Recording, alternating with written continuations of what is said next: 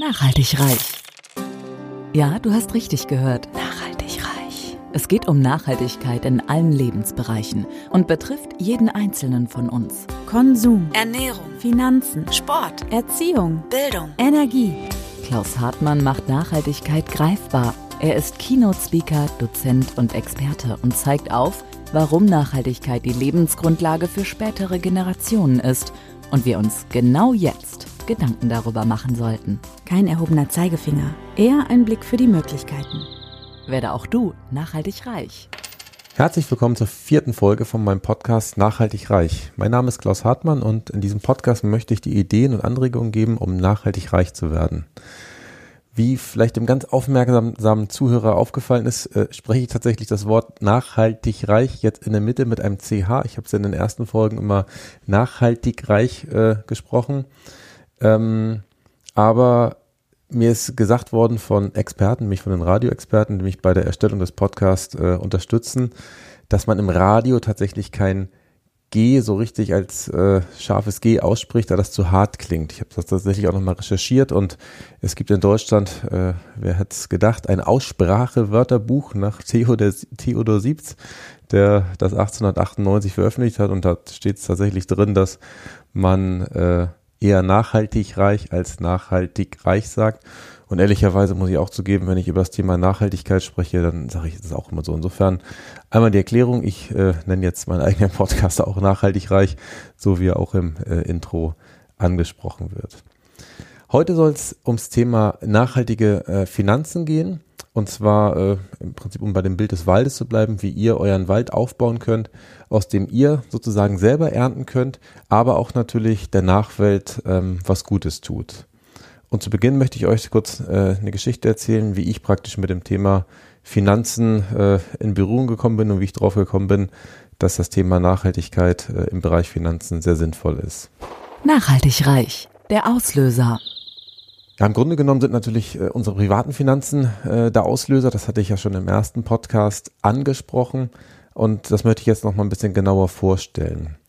Und zwar hatte ich ja schon sehr, sehr früh, nämlich das muss so 2004, 2005 gewesen sein, am Ende von meinem ersten Studium, das Buch von Bodo Schäfer gelesen, ähm, Der Weg zur finanziellen Freiheit. Und das fand ich auch damals alles ganz interessant und da waren noch ganz tolle Tipps drin, wie dass man 10% vom Einkommen gleich zum Monatsbeginn immer sparen sollte und damit in Aktien investieren sollte und was habe ich umgesetzt? Genau gar nichts. Ich dachte, ich habe ja ein tolles Studium und äh, da werde ich ja ganz von alleine mit reich, ohne dass ich da viel für tun muss. Und äh, insofern äh, habe ich das damals tatsächlich äh, belächelt und habe äh, nichts davon umgesetzt. Stattdessen ähm, hatte ich relativ früh sehr viele äh, Versicherungen abgeschlossen. Ich hatte damals einen ganz äh, netten MLP-Berater, der ähm, eine Riester-Rente für mich abgeschlossen hat oder ich sie bei ihm abgeschlossen habe, eine Rürup-Rente, eine Kapitallebensversicherung. Meine Frau hatte auch eine Riester-Rente. Und das Spannende dabei war, ähm, wir hatten damals schon ganz, ganz viele Stimmen in unserem Umfeld. Ich weiß noch, meine Schwiegereltern, die haben gesagt, Mensch, ist das das Richtige? Und auch unsere Trauzeugen und gute Studienfreunde, die haben uns auch gesagt, nee, äh, lass das mal lieber sein. Die hatten nämlich zum Teil eigene Erfahrung äh, mit Finanzdienstleister gemacht und hatten ein ganz, ganz schlechtes Gefühl und ähm, hatten uns tatsächlich alle davon abgeraten, aber wir hatten ein gutes Gefühl. Ich halte auch nach wie vor äh, unseren damaligen Berater äh, für einen ganz netten Menschen und ich glaube auch ganz fest, äh, dass er uns nichts verkauft hat, wo er nicht äh, felsenfest davon überzeugt gewesen ist. Also, die hatten wir alle abgeschlossen, diese ganzen äh, Verträge. Dann hatten wir uns 2008 auch noch dafür entschieden, äh, ein eigenes Haus zu bauen und hatten da auch natürlich Fremdkapital aufgenommen. Also wir hatten tatsächlich so viel Geld, dass wir das Grundstück kaufen konnten, aber fürs Haus, weiß ich noch, waren es 275.000 Euro, die wir aufgenommen haben. Und damals waren das noch 4,85 Prozent Zinsen, also auch jetzt nicht irgendwie wie in der heutigen Zeit äh, nah an der Null, sondern schon so, dass man es spürt, dass man auch Zinsen zahlen muss. Und tatsächlich hat uns an der Stelle auch damals der MLP-Berater auch nochmal vorgerechnet und äh, auch ein Zeichen, dass er wirklich sich Mühe gegeben hat, dass der Bau eines eigenen Hauses natürlich wirtschaftlich nicht sinnvoll ist, sondern dass es tatsächlich cleverer wäre, das Geld woanders anzulegen, zur Miete zu wohnen. Ähm, aber, und das haben wir damals so entschieden, das finde ich auch nach wie vor äh, richtig, das ist ja mehr so eine Lifestyle-Entscheidung, wie man leben möchte. Ob man halt zur Miete leben möchte oder ob man in einem, in einem eigenen Haus leben möchte. Und für uns war es eigentlich klar, dass unsere eigenen Kinder in unserem eigenen Haus aufwachsen sollen. Und deswegen ähm, finde ich es emotional nach wie vor super, dass wir im eigenen Haus wohnen. Finanztaktisch, glaube ich, braucht man nicht darüber zu diskutieren, dass das äh, wenig äh, clever war, das zu machen. Und auch in der Folge, ich weiß noch, äh, ähm, als ich den Gartenzaun das erste Mal fertig hatte, einmal außenrum, also wir haben in einem Neubaugebiet äh, hier in Rendsburg gebaut, wo äh, tatsächlich ringsrum noch kein einziges Haus fertig war und ich hatte den Zaun dann fertig und dann fiel meiner Frau auf, dass das Grundstück irgendwie zu klein ist und wir das da vor auch noch kaufen müssen. Insofern haben wir uns da dann nochmal wieder äh, weiter finanziell aus dem Fenster gelehnt beziehungsweise verschuldet. Dann haben wir ähm, 2016 dann endlich die Garage gebaut, die wir äh, damals äh, entbehrt hatten und unsere Finanzierungslage, die sah halt aus wie so ein Sägezahnmuster. Das heißt, wir hatten immer wieder was abgestottert und dann kam wieder was Neues dazu, das zweite Grundstück. Dann waren wir wieder am Abstottern und dann ging das wieder hoch, praktisch die äh, finanzielle Belastung durch die Garage. Und im Prinzip war es tatsächlich 2018 wieder so, dass wir wieder eine Idee hatten, wo wir Geld äh, in Anführungszeichen investieren, aber äh, aus heutiger Sicht eher konsumieren konnten. Und zwar hatten wir überlegt, wir bräuchten ja unbedingt eine Gaube fürs Schlafzimmer, die wahrscheinlich auch wieder ja, zu den heutigen Preisen äh, 20 bis 30.000 Euro mindestens gekostet hätte. Und das war der Punkt, ähm, wo ich mich bewusst dagegen entschieden habe, dass wir uns da weiter verschulden. Und zwar deswegen, weil ich ja seit 2017 verschiedene Podcasts gehört hatte und diese Podcasts eigentlich ähm, dazu beigetragen haben, dass sowohl bei mir als auch bei meiner Frau das, das finanzielle Verständnis sich verändert hat. Also es waren tolle Podcasts, zum Beispiel Kettenbrecher. Das war ein Podcast, der wirklich sehr interessant war, aber auch nur ganz, ganz kurz lief. Da waren gar nicht viele Folgen davon da. Patrick Reiner hatte ich damals gehört oder Geldbildung, Aktien mit Kopf, Finanzrocker. Die letztgenannten, da geht es eher darum, wie man ähm, das Geld dann sinnvoll anlegt. Bei Patrick Reiner geht es darum, wie man ähm, ja, der Versicherungsindustrie, äh, sage ich mal, entkommt und da nicht die hohen äh, Provisionszahlungen leisten muss. Und davon angeregt hatte ich dann äh, damals einfach mal in Excel dargestellt, was wir denn schon eingenommen hatten in den letzten äh, 13, 14 Jahren. Ich hatte ja schon seit 2003 immer gearbeitet, weil ich ja ein duales Studium gemacht habe, wo ich dann auch schon Geld verdient habe, damals beim Daimler. Und ähm, unterm Strich waren es dann rund 900.000 Euro, die wir brutto erstmal eingenommen hatten. Und äh, es war halt am Ende überhaupt nichts mehr bei uns, weil es ja genauso wieder äh, immer weggeflossen ist, das Geld. Und ähm, auch wenn im Laufe der Zeit die Einkünfte tatsächlich gestiegen sind, haben wir es tatsächlich jedes Mal wieder hinbekommen, dass auch die Ausgaben angestiegen sind. Und da habe ich jetzt auch im Nachhinein gefunden, dass es tatsächlich so ein Parkinson'sches Gesetz gibt, dass wirklich die Ausgaben stets so lange ansteigen, bis sie praktisch an die Grenzen des Einkommens gehen. Also das scheint eine äh, Naturkonstante zu sein, dass wenn man da nicht aufpasst oder sich anders verhält, dass das Geld dann immer wieder weg ist. Und äh, die Erkenntnis war an der Stelle einfach, dass man da schon über ein Jahrzehnt äh, wirklich äh, fleißig gearbeitet hat und immer noch kein Millionär war. Und dann fiel mir wieder ein, okay, irgendwie hat es ja mal ein Buch gelesen von dem Bodo Schäfer. Der hat es ja eigentlich auch dir schon erklärt, wie es geht. Weil so wie ich es jetzt ausprobiert habe und ich intuitiv dachte, dass es läuft, hat ja anscheinend nicht funktioniert. Und dann hatte ich natürlich noch erkannt, äh, auch in mehreren Excel-Listen, die ich jetzt so Podcast-Vorbereitung auch nochmal aufgemacht habe, dass natürlich die ganzen Produkte, äh, die wir abgeschlossen hatten, Riester-Rente, Rürup-Rente, Kapitallebensversicherung, natürlich auch gar nicht so nachhaltig waren, weil, äh, wie schon gesagt, äh, in unserem Wald jemand anderes am Ernten war und durch die Abschluss- und die Vertriebskosten und die Verwaltungskosten, die da alle fällig waren, ähm, wir es einfach nicht hinbekommen haben, dass wir mit unseren tatsächlich relativ hohen monatlichen Sparraten einen Wald äh, bestellt haben, der wirklich äh, schon substanziell äh, gewachsen ist und wir am Ende halt unterm Strich 50.000 Euro verloren haben, meine Frau und ich. Und einfach deswegen, weil wir uns halt nicht drum gekümmert haben und das einfach delegiert haben. Und äh, dieser Spruch, dass man sich im Leben um zwei Dinge selber kümmern sollte, nämlich um die eigene Frau und die eigenen Finanzen, so wahrheitsgemäß ist und wir seitdem für uns dafür entschieden haben, äh, uns da auch selber drum zu kümmern. Nachhaltig reich. Der Status quo. Ja, der Ist-Zustand sieht in Deutschland tatsächlich so aus, ähm, dass die Deutschen überversichert und unterinvestiert sind. Das möchte ich mal äh, tatsächlich mit ein paar Zahlen belegen. Ähm, das gibt ja Angaben vom Gesamtverband der deutschen Versicherungswirtschaft. Und im Jahr 2018 war es so, dass es in Deutschland ungefähr 82 Millionen Verträge bei Lebensversicherungsunternehmen, Pensionskassen und Pensionsfonds äh, gegeben hat. Ähm, das sind erstmal mehr als ein Vertrag pro Person, was auch okay ist, da ich ja auch mehrere hatte. Ich war ja auch fleißig beim Sammeln. Ähm, es aber auch parallel 83 Millionen reine Lebensversicherungen gibt. Das heißt, äh, ich habe ja keine mehr. Insofern äh, muss es tatsächlich äh, pro Kopf äh, im Schnitt mehr als eine geben. Und äh, daran merkt man schon, dass die Versicherungsmentalität in Deutschland extrem ausgeprägt ist. Die Tendenz geht zwar nach unten, also im Jahr 2018 waren es tatsächlich eine Million äh, Verträge weniger als in 2017, aber nach wie vor ist es so, dass der Deutsche sich unheimlich gerne versichert. Auf der anderen Seite ist es so, ähm, dass die, äh, die Tendenz, dass man sich, äh, ich sag mal, am Aktienmarkt mal umsieht oder auch an anderer Stelle das Geld investiert, echt noch relativ ähm, wenig stark ausgeprägt ist. Ähm, in Deutschland ist es so, ähm, dass nach Angaben vom Deutschen Aktieninstitut ähm, vom März 2019, also eine relativ frische Studie, dass rund 10,3 Millionen Bürger Aktien oder Aktienfonds besitzen, ähm, was erstmal ein ganz wow, was heißt ordentlich, also ein, ein, Wert ist, der okay ist, weil er nämlich zum vierten Mal nacheinander gestiegen ist und vor allem, das ist erfreulich, vor allem bei den jüngeren Menschen unter 39 Jahren ähm, die Anzahl auch wirklich zunimmt.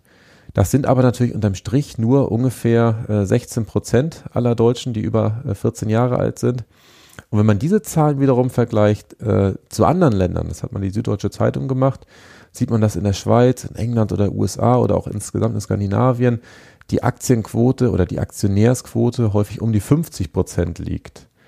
Das heißt, ähm, in anderen Ländern ist die Quote deutlich höher und das hängt natürlich auch zum Teil damit zusammen, dass in den anderen Ländern die Menschen noch selbstverantwortlicher sich um die Altersvorsorge zum Teil kümmern müssen, wie zum Beispiel in den USA. Da gibt es jetzt ja nicht äh, so viele Vorsorge ähm, oder was heißt Vorsorge, also so viel ähm, Staat, von staatlicher Seite so ein Rentensystem. Oder auch in anderen Ländern ist es wahrscheinlich einfach freiwillig, dass sie sich darum kümmern wollen, womöglich auch, weil mehr Geld vorhanden ist, wenn ich jetzt an Skandinavien denke.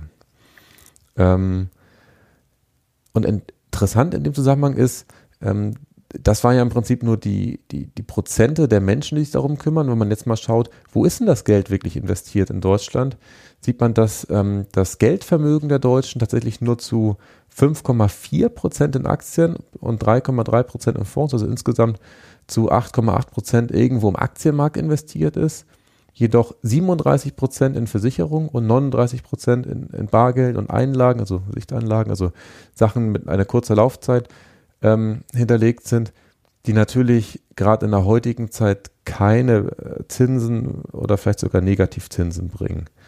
Also bei Bargeld ja auf jeden Fall, weil die Inflation äh, das auffrisst, ähm, mehr oder weniger und man da schon dran erkennen kann, dass die Quote zwar allmählich hochgeht, aber das natürlich ein sehr langer Weg ist, bis auch wirklich ein Großteil des Geldes in einem Bereich angelegt ist, wo auch wirklich ähm, Renditechancen gegeben sind. Und in dem Zusammenhang äh, fand ich sehr interessant, ähm, wie praktisch die regionale Verteilung in Deutschland äh, der Aktienbesitzer ausschaut. Und da hat er nämlich die äh, Comdirect-Bank eine große Umfrage gemacht in 2018 mit insgesamt 45.000 Teilnehmern und es wurde wirklich auf Landkreisebene ausgewertet, also wirklich ganz, ganz feinteilig. Und ähm, für die erste Aussage hätte man eigentlich gar nicht auf die Landkreise runtergehen müssen, weil nämlich hier in Ostdeutschland fast gar keine Aktionäre äh, da sind. Da gibt es ganz, ganz viele Landkreise mit 0%. Das heißt, äh, ganze Landstriche haben also wirklich keine Aktienkultur und fast alle sind unter 5%. Und auf der anderen Seite gibt es in Bayern äh, vor allem Landkreise, wo wirklich 40 Prozent der Einwohner Aktien halten. Oder sie haben auch nach Fonds gefragt. Es gibt auch einen einzelnen Landkreis, das war am Stachenberger See tatsächlich, wo 66 Prozent äh, der Befragten äh, Fonds besitzen. Und tatsächlich kann man in dem Zusammenhang auch festhalten, dass es einen ganz unmittelbaren Zusammenhang äh, zwischen dem Nettovermögen je Einwohner und ja, der Aktionärsquote hat. Im Deutschen haben die Einwohner tatsächlich deutlich weniger Nettovermögen. Das sind zum Teil nur im Durchschnitt 25.000 Euro, während das in Bayern oder Baden-Württemberg oder auch Hessen im Schnitt 112.500 Euro sind. Also mehr als das, was sind das, fast das sechs, oh, nee, das Fünffache ungefähr. Fast das Fünffache. Insofern gibt es da schon einen, einen deutlichen Zusammenhang. Jetzt kann man sich natürlich die Frage stellen, äh, warum ist denn das so viel cleverer, jetzt irgendwie in Aktien zu investieren oder überhaupt das Geld äh, zu investieren und nicht einfach auf dem Tagesgeldkonto äh, liegen zu lassen? Und ähm, in dem Zusammenhang ähm, äh, hatte ich schon äh, an anderer Stelle eine Studie gelesen, die den äh, treffenden Titel hat The Rate of Return on Everything 1870 bis 2015. Das ist eine, wie ich finde, sehr groß angelegte und spannende Studie, die von mehreren Instituten gemacht worden ist, unter anderem die Federal Reserve Bank of San Francisco, die Deutsche Bundesbank und die Universitäten in Kalifornien und Bonn.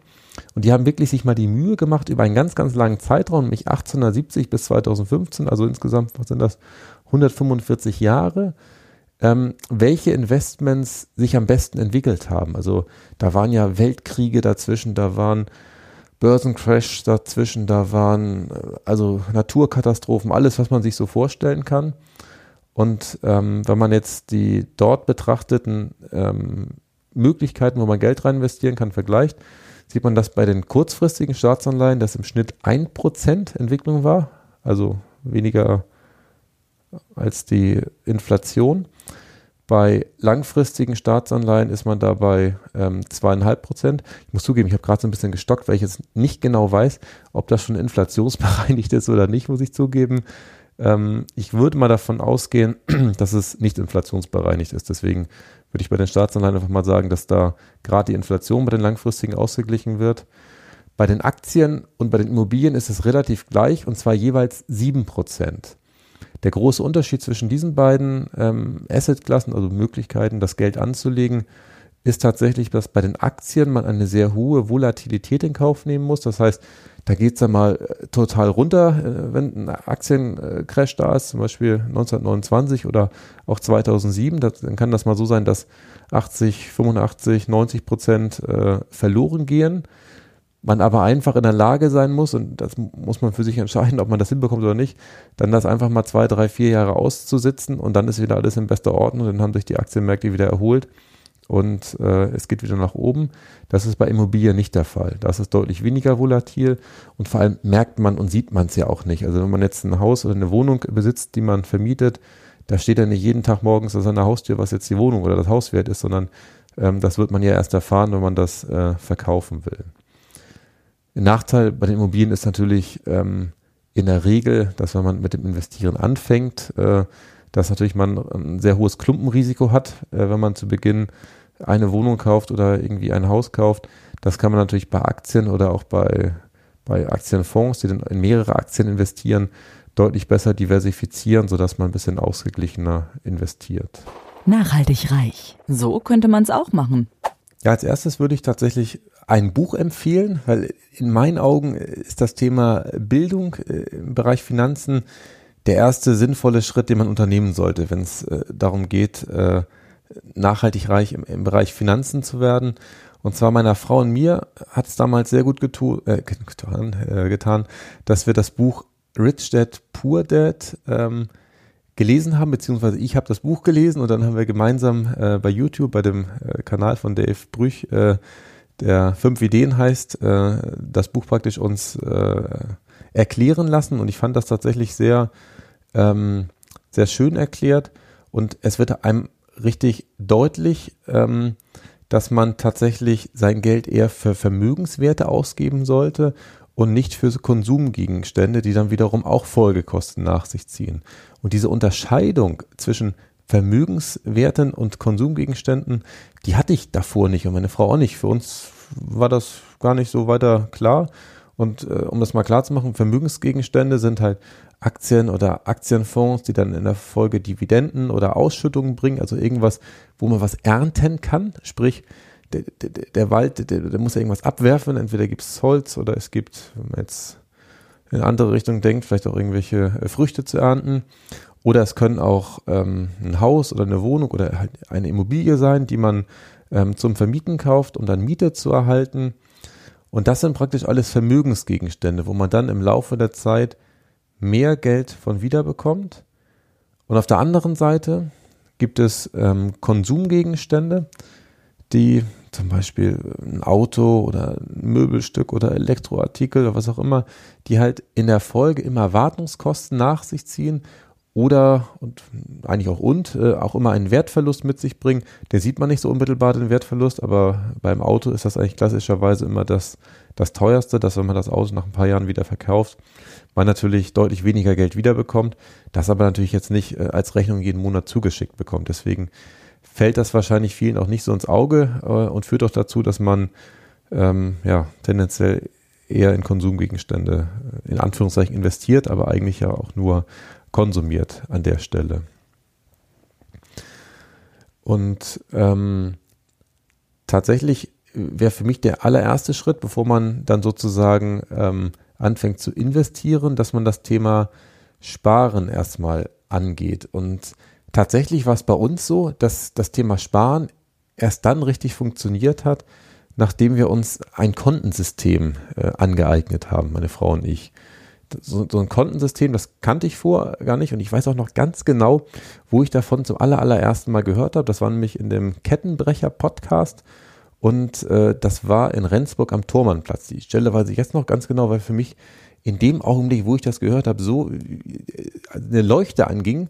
Und die, die Stelle kenne ich ehrlicherweise auch äh, sehr gut, weil das nämlich genau die Stelle ist, wo ich mit knapp 18 in meiner Führerscheinprüfung zuerst über eine fast rote Ampel rübergefahren bin und dann an der nächsten Ampel mit schlitternden Reifen und einem strömenden Regen äh, fünf Meter hinter der Ampel erst zum Stehen gekommen bin und erst wieder losfahren konnte, als er hinter mir gehupt hat. Also äh, deswegen kenne ich die Stelle äußerst gut, habe die auch äh, wahrscheinlich emotional sehr gut äh, abgespeichert in diesem Leben und äh, am Ende hat die, äh, die also die Führerscheinprüfung hat funktioniert, äh, alles ist gut, aber äh, deswegen konnte ich den, äh, die Stelle wahrscheinlich so gut in Zusammenhang bekommen. Und ein Kontensystem kann im Prinzip jeder für sich selber äh, überlegen. Und, und die Idee dabei ist, dass man praktisch zu Monatsbeginn wenn das Geld reinkommt, also wenn man angestellt arbeitet, kriegt man ja immer irgendwie äh, zum Monatsersten oder Ende des Monats äh, sein Gehalt. Und dass man in dem Augenblick guckt, dass man praktisch das Geld auf andere Einzelkonten verteilt. Ich kann ja mal erzählen, was für Konten wir so haben. Das kann ja jeder auch individuell ein bisschen anders gestalten. Also wir haben praktisch einen so ein Unterhaltskonto nennen wir das. Äh, also wir haben unsere äh, privaten Konten im Augenblick bei der ING DIBA oder ING heißt es nur noch. Da kann man die auch wirklich bezeichnen. Also das Konto heißt auch wirklich Unterhalt und das ist dafür da, dass das Geld reinkommt und da auch die üblichen Sachen weggehen wie Kosten für Kindergarten, Versicherung, äh, Strom, all sowas geht praktisch da wieder runter. Und wir haben dann praktisch ein zweites Konto. Das ist praktisch ein Unterhalt jährlich, nennen wir das Konto. Ähm, da haben wir äh, monatlichen Dauerauftrag, wo wir dann immer paar hundert Euro hinüberweisen, weil wir wissen, dass einmal im Jahr zum Beispiel bei mir die Krankenversicherung abgebucht wird, dass wir einmal im Jahr die Holzpellets bezahlen müssen. Also wir heizen hier mit Holzpellets. Und es gibt noch so ein paar andere Sachen, wo wir wissen, okay, die erwischen uns einmal im Jahr, typischerweise Versicherungszahlungen, äh, die zu Jahresbeginn geleistet werden.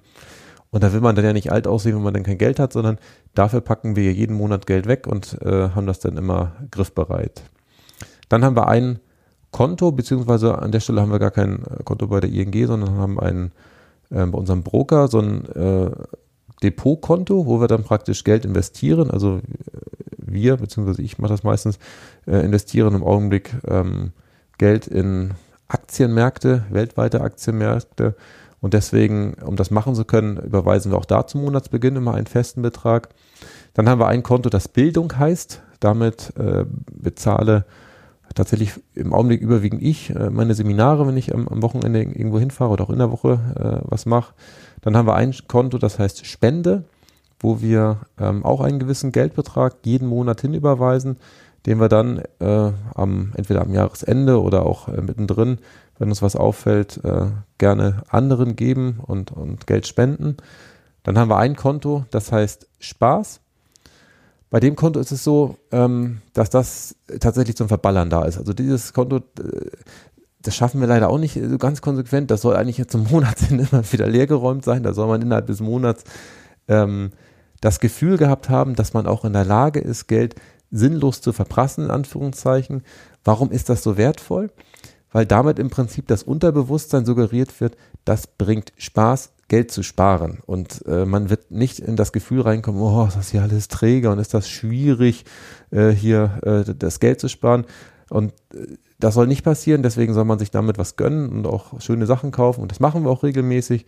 Wir haben tatsächlich auch noch, ich sag mal, parallel zu diesem Kontensystem noch ähm, so ein anderes äh, System, wo wir ähm, auch Geld praktisch für Spaßtätigkeiten weglegen. Und zwar machen wir das so, wenn wir einen 5-Euro-Schein bekommen, dann muss den jeder immer rausrücken und aus seinem Portemonnaie und den sammeln wir in der Küche und dann können wir damit im Sommer Eis essen gehen, im Winter können wir da auf den Weihnachtsmarkt gehen oder wo auch immer man Geld braucht, um da äh, das auszugeben. Das ist eine andere Möglichkeit, wie man äh, Spaß haben kann. Und ein letztes Konto haben wir noch, das ist das Rücklagenkonto. Das ist ähm, in meinen Augen sehr wichtig. Ähm, unter Rücklagen ist was anderes gemeint als diese jährlichen Unterhaltszahlungen, wo, wo, man weiß, dass man praktisch Krankenversicherung oder Pellets kaufen muss. Bei Rücklagen ist es so, es kann immer mal was passieren, dass eventuell die, die Waschmaschine kaputt geht oder dass das Auto nicht mehr will oder man irgendwo anders eine größere äh, Ausgabe hat.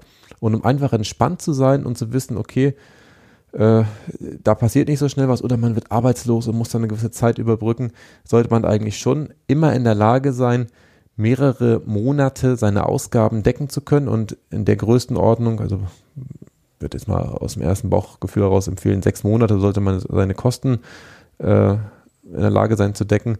Dafür sollte man das äh, ermitteln, äh, zurücklegen. Ich habe jetzt gerade gedacht, muss ich zugeben, wenn ich das gesagt habe, um erstmal zu ermitteln, wie hoch diese einzelnen Beträge sind, ist es natürlich wichtig, äh, dass man dann zunächst einmal sich dessen bewusst ist und das werde ich wahrscheinlich nochmal in einer folgenden Podcast-Folge erklären, wie man dahin kommt, welches Geld man zum Beispiel für Unterhalt braucht. Und ähm, da haben wir es tatsächlich so gemacht, dass wir das auf Basis der äh, Kontoauszüge, die man ja mittlerweile digital runterladen kann in der Excel-Datei, analysiert haben.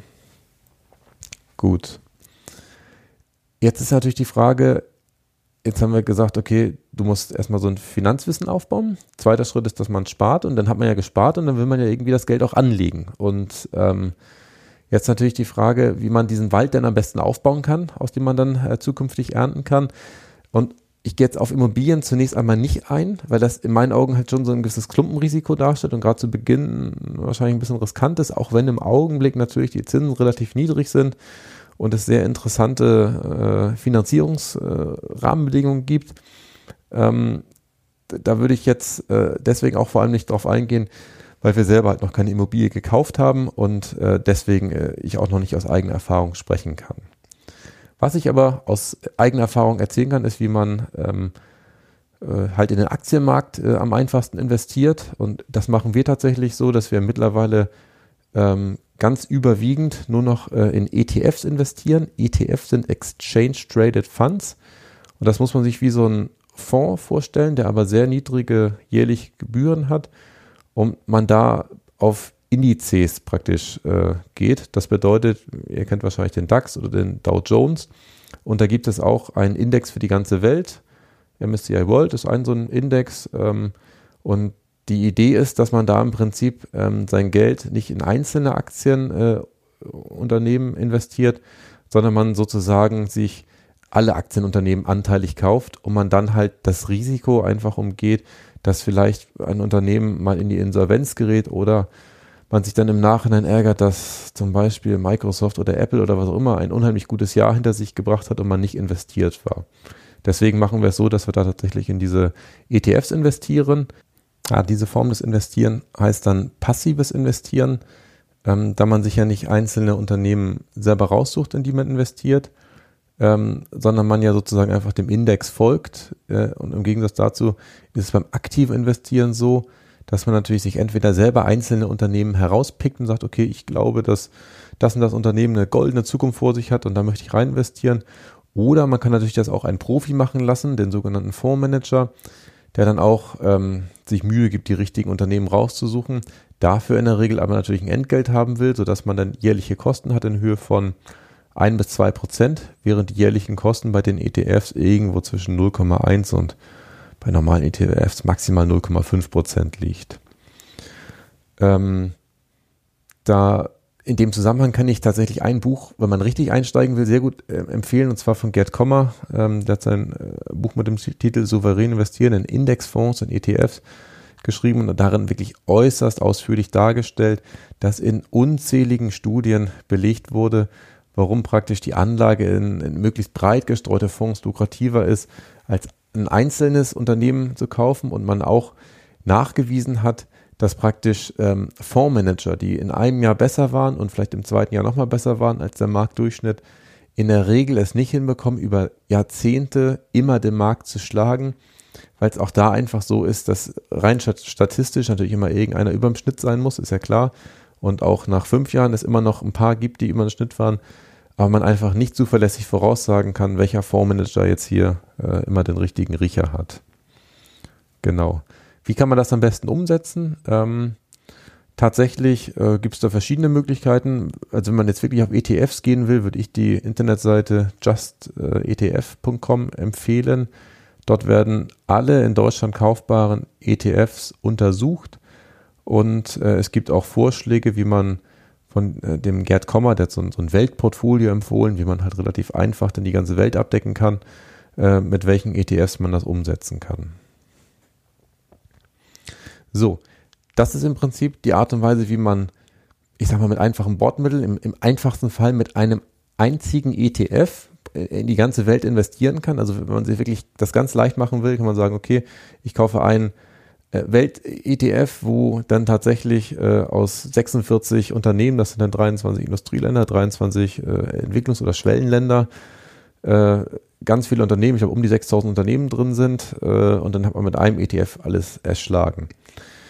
Jetzt natürlich die Frage nach der Nachhaltigkeit an der Stelle. Also für, für dich wird sich da ganz sicher, wenn du da über Jahrzehnte rein investierst, sich auf jeden Fall ein, ein Wald bilden, der im Laufe der Zeit äh, Rendite abwirft. Ähm, jetzt ist ja aber die Frage, äh, inwiefern man da eventuell auch Unternehmen dabei hat, die man vielleicht gar nicht unterstützen möchte in der Form. Und ähm, da gibt es tatsächlich auch mittlerweile äh, schöne ähm, Neuentwicklungen, dass es sozusagen mittlerweile nachhaltige ETFs gibt, die dann verschiedene Siegel haben. Zum Beispiel gibt es das Siegel ESG, das steht für Environment, Social and Governance. Environment dürfte noch klar sein, da geht es darum, dass man die Themen Klimawandel, Luft- oder Wasserverschmutzung äh, berücksichtigt und die Unternehmen aussortiert, die sich in der Hinsicht nicht so äh, ganz vorbildlich anstellen. Bei Social geht es darum, ähm, dass man Arbeitsbedingungen berücksichtigt und äh, zum Beispiel, ob alle Menschenrechte eingehalten werden, ob auf Kinderarbeit verzichtet wird. Da werden dann auch verschiedene Unternehmen aussortiert. Und beim Thema Governance, äh, Unternehmensführung bedeutet das, geht es darum, dass man Co äh, Compliance äh, ja, anständig umsetzt, äh, dass man keine Korruption hat, dass es Steuerehrlichkeit gibt. Und wenn man da sozusagen schaut, ähm, wie viele Unternehmen dann davon übrig bleiben, also zum Beispiel der MSCI World normal hat ungefähr äh, 1632 Unternehmen im Augenblick aus 23 Ländern. Und wenn man ähm, dort ein, ähm, ah, ich sehe gerade, da ist der SRE äh, hinterlegt, der steht für Social Responsible Investment. Das ist ein, ein anderes Siegel sozusagen, äh, was, was da möglich ist. Wenn man das da verwendet, dann sind es praktisch nur noch 400 Unternehmen von den 1600. Das heißt, drei Viertel der Unternehmen ähm, halten den Nachhaltigkeitsanforderungen nicht stand und müssten da aussortiert werden, sodass man dann am Ende keine Unternehmen mehr dabei hat, die mit, mit Alkohol, mit Tabak, mit Glücksspiel, mit Atomenergie, Waffen oder mit Pornografie äh, ihr Geld verdienen. Die sind dann wirklich aussortiert. Und ähm, es ist auch nicht so, das kann man auch über äh, mehrere Jahre nachvollziehen, äh, dass man dadurch eine schlechtere, äh, schlechtere Rendite hat, sondern die Wertentwicklung ähm, vom MSCI World, und auch vom MSCI World SRE oder SRI äh, sind tatsächlich äh, ganz ähnlich. Das heißt, man hat keinen Rendite-Nachteil, wenn man nur in nachhaltige ähm, Unternehmen investieren möchte. Da gibt es tatsächlich auch zwei schöne Videos, ähm, die ich mal in die Shownotes packe von äh, Geldfluss und Maiwerk. Maiwerk ist ein Honorarberater, ähm, die das aber in meinen Augen sehr schön erklärt haben, wie das mit diesen ähm, mit den Siegeln funktioniert. Und tatsächlich gibt es mittlerweile aber auch so eine Diskussion, ähm, ob diese Siegel äh, dann auch alle, ähm, ich sag mal so richtig, äh, am Ende nachhaltig wirken. äh, oder ob man nicht, wenn man sein Geld nachhaltig anlegen möchte, nicht tatsächlich einzelne Projekte auswählen sollte, zum Beispiel Solaranlagenprojekte oder Windparks oder äh, Gezeitenkraftwerke oder Aufforstungsprojekte und man sagt, okay, da kann ich mir wirklich ganz sicher sein, dass sich doch noch irgendwie ein Teil meines Geldes in Unternehmen geht, die vielleicht vordergründig da äh, in den Berichten alles auf Hochglanz haben, aber vielleicht äh, im Verborgenen doch noch Kinderarbeit oder was anderes äh, da stattfindet. Man dann aber natürlich wieder das Thema Klumpenrisiko hat, wenn man dann ja in der Regel nicht irgendwie 50 Euro im Monat oder was auch immer in so ein äh, Windparkprojekt investieren würde, sondern meistens natürlich einen größeren Betrag ähm, da rein investiert, was mit ETFs natürlich deutlich äh, einfacher wäre. In dem Zusammenhang werde ich auch sehr sicher nochmal ähm, den Gerd Juncker investi äh, investieren, genau, äh, interviewen. Mit dem hatte ich auch schon mal ein Gespräch in Hamburg. Der hat das Unternehmen Grünes Geld und ähm, bereitet halt solche Investments vor. Über ihn kann man in so äh, Solaranlagen, Windparks investieren. Und ähm, da bin ich gespannt, äh, was ihr zu seiner Meinung seid, weil er hat eine, eine ganz äh, extreme Meinung und hält tatsächlich von diesen angeblich sauberen ETFs nicht so viel. Nachhaltig reich. Dafür werden dir deine Enkel danken. Ja, wir hatten es ja vorhin schon. Ähm, das Wichtigste beim Thema Geld ist ja das Thema finanzielle Bildung. Und deswegen halte ich es für ganz wichtig, dass du deinen Kindern beibringst, wie sie richtig mit Geld umgehen, ähm, damit sie dann nicht einfach äh, das Geld, wenn du es für sie selbst angelegt hast, einfach nach mehreren Jahren wieder verballert haben und das ganze Geld weg ist. Und da habe ich zwei schöne Ideen, was du machen kannst. Und zwar das eine ist, ähm, dass du mit deinen Kindern gemeinsam das Buch von Bodo Schäfer liest, Ein Hund namens Money. Das habe ich auch zusammen mit den Kindern gelesen. Das ist wirklich sehr, sehr schön geschrieben. Äh, ich denke, das ist so für Kinder zwischen grob vier, fünf Jahren und vielleicht zehn, elf Jahren geeignet. Ähm, und in diesem Buch geht es darum, wie ein, ein kleines Mädchen, wenn ich es richtig erinnere, ähm, in die Lage versetzt wird von einem totalen Geldmangel-Mindset äh, in ein Investitions-Mindset und, und Geld im Überfluss-Mindset kommt und da einfach äh, verschiedene Schritte gezeigt werden und, und ganz schön dargestellt wird, was man unternehmen kann, um in diese Richtung zu gehen. Und eine zweite Idee ist, die mache ich mit meinem Sohn tatsächlich jetzt seit mehreren Monaten. Du kannst ja einfach, äh, wir nennen es bei uns Papa Bank, also eine Bank äh, selber auf, also jetzt nicht offiziell für Dritte, aber innerhalb der Familie so eine Bank aufmachen. Also wir haben so eine kleine Spardose, wo mein Sohn äh, Geld anlegen kann. Und bei mir gibt es ein Prozent Zinsen pro Monat, also das wären zwölf Prozent äh, pro Jahr, äh, einfach weil es einfacher zu rechnen ist. Und da kann sich mein Sohn Bjarne halt dafür entscheiden, welchen Anteil seines Taschengelds, äh, den er monatlich bekommt, bei mir anlegt. Und dann bekommt er halt jeden Monat immer ein Prozent Zinsen. Ich glaube, er ist im Augenblick so bei 60, 70 Euro in der Größenordnung. Das heißt, von mir bekommt er immer 60 bis 70 Cent on top sozusagen nochmal äh, Taschengeld und kann auch mit den Zinsen dann überlegen, wird er die wieder anlegen oder möchte er sie lieber, äh, er nennt das dann auch immer verballern, dass er damit sich dann andere Sachen kauft. Und ich bin mir ganz sicher, wenn wir das mehrere Jahre machen, da wird er äh, ein Gespür dafür bekommen, wie sinnlos eine Brandrodung ist. Das heißt, äh, wenn er äh, danach äh, eine größere Entnahme mal tätigt, merkt er im Monat drauf, okay, jetzt bekomme ich nicht mehr 60, 70 Cent oder vielleicht später mal einen Euro, Euro 50 oder sowas, sondern auf einmal habe ich einen Rücksetzer und bekomme dann deutlich weniger Zinsen oder wenn er alles auf einmal ausgibt, gar keine Zinsen mehr. Und dafür bin ich der Meinung, ist es wirklich sehr, sehr sinnvoll, äh, sich so eine private Bank äh, zu Hause zu machen, sodass äh, eure Kinder lernen, wie man mit Geld umgeht. Nachhaltig reich. Das Wichtigste nochmal in 60 Sekunden.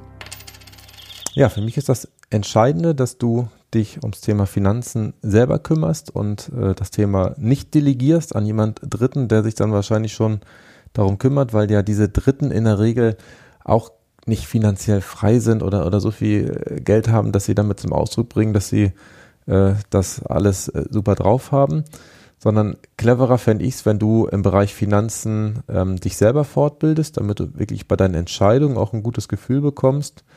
Und dann würde ich dir auf jeden Fall raten, äh, zum Monatsbeginn das Geld zu sparen. Im Idealfall hast du dann auch mehrere Konten, wo du ähm, das Geld dann äh, hinüberweisen kannst. Und ähm, wenn du dann wirklich anfängst zu investieren, rate ich dir, dass du da äh, mit einem ETF äh, startest. Und in meinen Augen macht es auch Sinn, einen ETF mit Nachhaltigkeitsstandards zu nehmen, weil du dir dann nämlich relativ sicher sein kannst, dass du nicht in Unternehmen investierst, die ihr Geld mit äh, ja, Waffen oder, oder anderen Sachen verdienen. Dann sind wir schon am Ende dieser Folge. Ich hoffe, dir hat die heutige Folge wieder gefallen ich konnte ähm, für dein Geld-Mindset äh, dir einige Impulse geben und du auch äh, für dich was mitnehmen.